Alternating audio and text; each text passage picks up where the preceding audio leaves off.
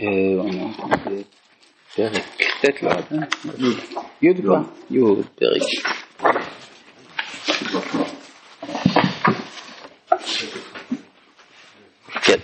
י' ב' 1 כששבים בתשובה שלמה, אפשר אחר כך לחשוב מחשבות ארוכות. בכל זמן שהתשובה היא מפוקפקת, כמובן שהיא לא חזקה, כן, לא כמו במובן המודרני של המילה, אלא במובן חלש, כמו שמפקפק את התקרה.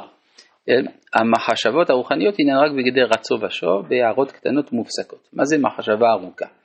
יש מחשבה ארוכה, יש מחשבה קצרה לפי זה. מחשבה ארוכה זה הכוונה בעלת השקפת עולם כוללת. אז לא, כן. ארוך. כוללת, זה הספקטרום או זה העומק הדברים? לא. מחשבה, יש לה יחס בין ההתחלה לסוף. ראשית הבריאה, סוף הבריאה, אה. המתים, הכל כלול במחשבה אחת.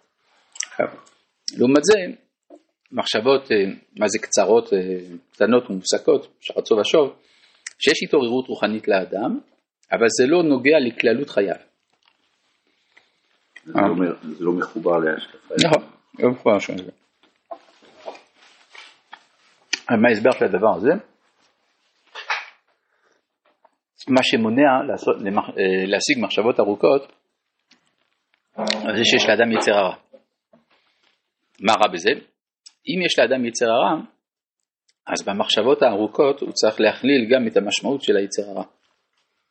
ואז הוא יחשוש שמא הוא ייתן הצדקה מוסרית לרע. כן, הרי במחשבה ארוכה אני צריך להסביר למה יש רע בעולם. אה, יש, יש הסבר למה יש רע בעולם, אז אני אעשה את הרע. כן, כי יש לי נטייה לעשות, לעשות את הרע. מה שאין כן אם עשיתי תשובה, אין לי נטייה לעשות את הרע.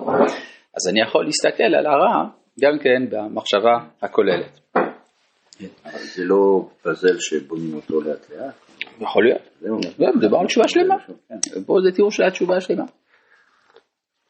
כן, כמובן שכל זה בדיעבד. אה, ב' שתיים. מי שזוכה לתשובה מאהבה, הנה זה אותו סגנון, במקום אחר בכתב יד, זוכה לעולם ארוך, ומחשבותיו נעשות ארוכות, ומלאות עניינים נעלים. יש uh, יום שכולו ארוך, כן? וארכת ימים, אז אומרים חז"ל ליום שכולו ארוך. מה, מה זה ארוך? הכוונה שאין לו הפסקה. כן. לא.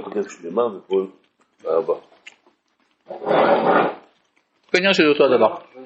כשאומרים שהעבירה היא שטות, הוא דבר שטות, האם זה לא אומר שכאילו לא שוקלים את האריכות או את הקונספט, הגורם של העבירה? כאילו, אתה אומר בעצם, אם הוא היה עם מחשבה ארוכה, אז הוא גם לא היה חוטא. לא בטוח זה ככה, אה? כי ראינו אנשים בעלי מחשבות ארוכות שחטאו דווקא, זה בדיוק העניין, כן, הרי מה זה רוח שטות? כתוב לא שהעבירה עצמה היא שטות, אלא שאין אדם חוטא, אלא אם כן נכנסה בו רוח שטות. אה. אה, אבל זה, זה בהחלט, יש צד לומר גם שהמחשבות העליונות הן מונעות את האדם מן העבירה. כן, כן, נכון. לעתיד.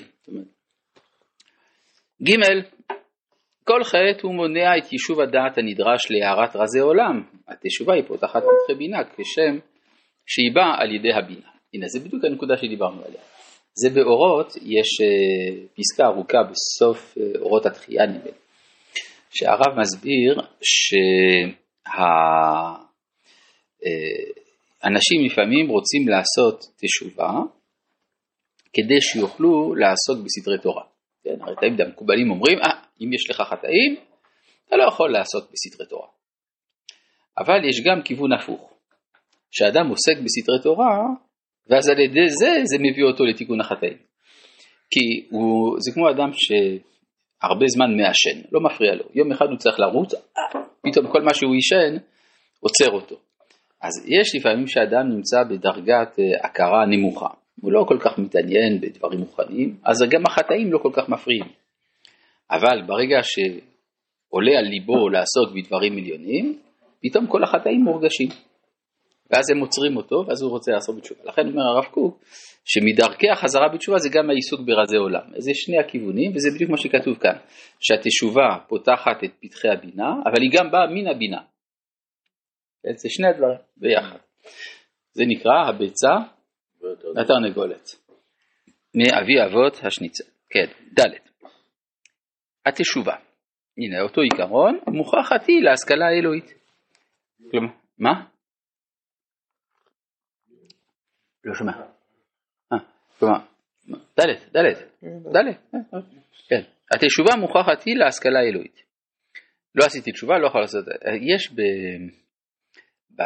בספר אורות הקודש חלק ג', מוסר הקודש, יש לו פרק על האחדות המוסר והחוכמה. מה ההבדל בין היחס של המוסר לחוכמה בפילוסופיה וביהדות. בפילוסופיה, מה שקרה פילוסופיה האסכולית של ימי הביניים, אמרו ככה, שאדם צריך להיות בעל מידות טובות, כי אם אין לו מידות טובות הוא לא יוכל להשכיל. למה? דוגמה פשוטה, אדם למשל רודף כל הזמן אחרי הכסף או אחרי התאוות וההנאות, אז זה ברור שלא יהיה לו ראש פנוי לעניינים אה, רוחניים שדורשים מן האדם שלווה, שדורשים מן האדם אה, ויתור מסוים על אה, ענייני העולם הזה, ולכן צריך להיות מוסרי כדי לעסוק בחוכמה. אומר הרב קוק, ההסבר הזה הוא לא מספיק. למה? כי אין קשר אורגני, מהותי, בין החוכמה לבין המוסר. זה רק מפריע. אבל אם אני אהיה מאוד מאוד חכם, גם אם אני חלילה אהיה בעל מידות רעות, אני אוכל בכל זאת להשיג אמת. מה שאין כן לפי התורה, שחיסרון מוסרי הוא בעצמו חיסרון חוכמתי. וזה מה שנאמר, ושברתם ועשיתם, כי היא חוכמתכם ובינתכם. כן.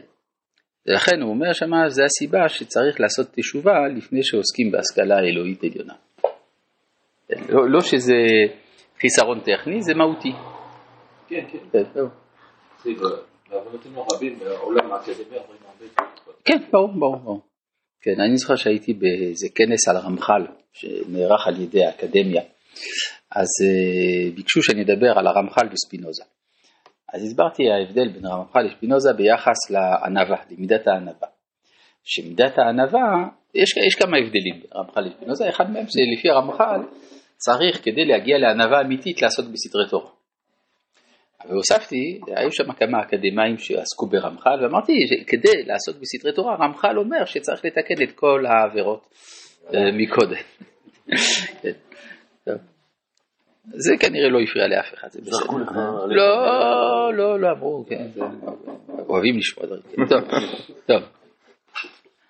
הפעולות אה, אז זהו, אימוץ הרצון והערתו ואימוץ השכל אחוזים הם זה בזה. מה שדיברנו על הכותרת של הפרק, כן? ההזדקקות אה, של התורה והתשובה זה לזה. אז זה אימוץ הרצון ואימוץ אה, השכל. הפעולות מרבות אור על השורשים העליונים שמהם הן נובעות, ורגשי הנפש המיוסדים משורשי הקדושה העליונה מגלים הם במציאותם עצמם את השורשים הללו. שוב זה איזון חוזר, פידבק. לכן, מי שמוכן לדבקות אלוהית תדירית, אי אפשר לו במהלך פחות מזה, ומוכנות בקרבו כבר סיבות מכריחות גשמיות ורוחניות המעודדות אותו לשוב אל הדבקות האלוהית השלמה. כלומר יש אנשים שכל חייהם הם זקוקים לדבקות אלוהית אמיתית. הם לא יכולים להסתפק במהלך חיים שאיננו מביא אותם לדבקות אלוהית. אמנם, אי אפשר לבוא אליה כי אם אחרי הענווה המוחלטה, הבאה מתוך גידולת נפש לשמחה גדולה באור השם שהיא נוצרת בלב, אחרי הידיעה הציורית שהרעיון של הדבקות האלה בכל צורותיו הוא האושר היותר גדול בחיים. זאת אומרת, כדי להגיע לדבקות צריך ענווה, כדי להגיע לענווה צריך הכרה. ההכרה של בגודל האלוהי, ושאין אושר גדול יותר מאשר הדבקות האלוהית. וכל מה שיתמלא הודו וכל מה שיפואר בפאר של דעת, של גודל רוח, של מעשים ושל סדרי חיים קבועים, של התפשטות הוראה ציבורית ושל גדלות נשמה וטהרתה, ככה יגדל עושר החיים, וממילא תחדור אז השמחה הנשמתית והדיקות בעצמה תבוא למעלת העליונה, עד שגאות השם תגלה בנשמה, ומילה אין קץ לענוות הצדק שהופיע עמה, כי איך יתגאה אדם בעומדו לפני מקור כל השלמות, אור אינסוף העליון המרומם על כל ברכה. ותחילה רבי חנניה בן אומר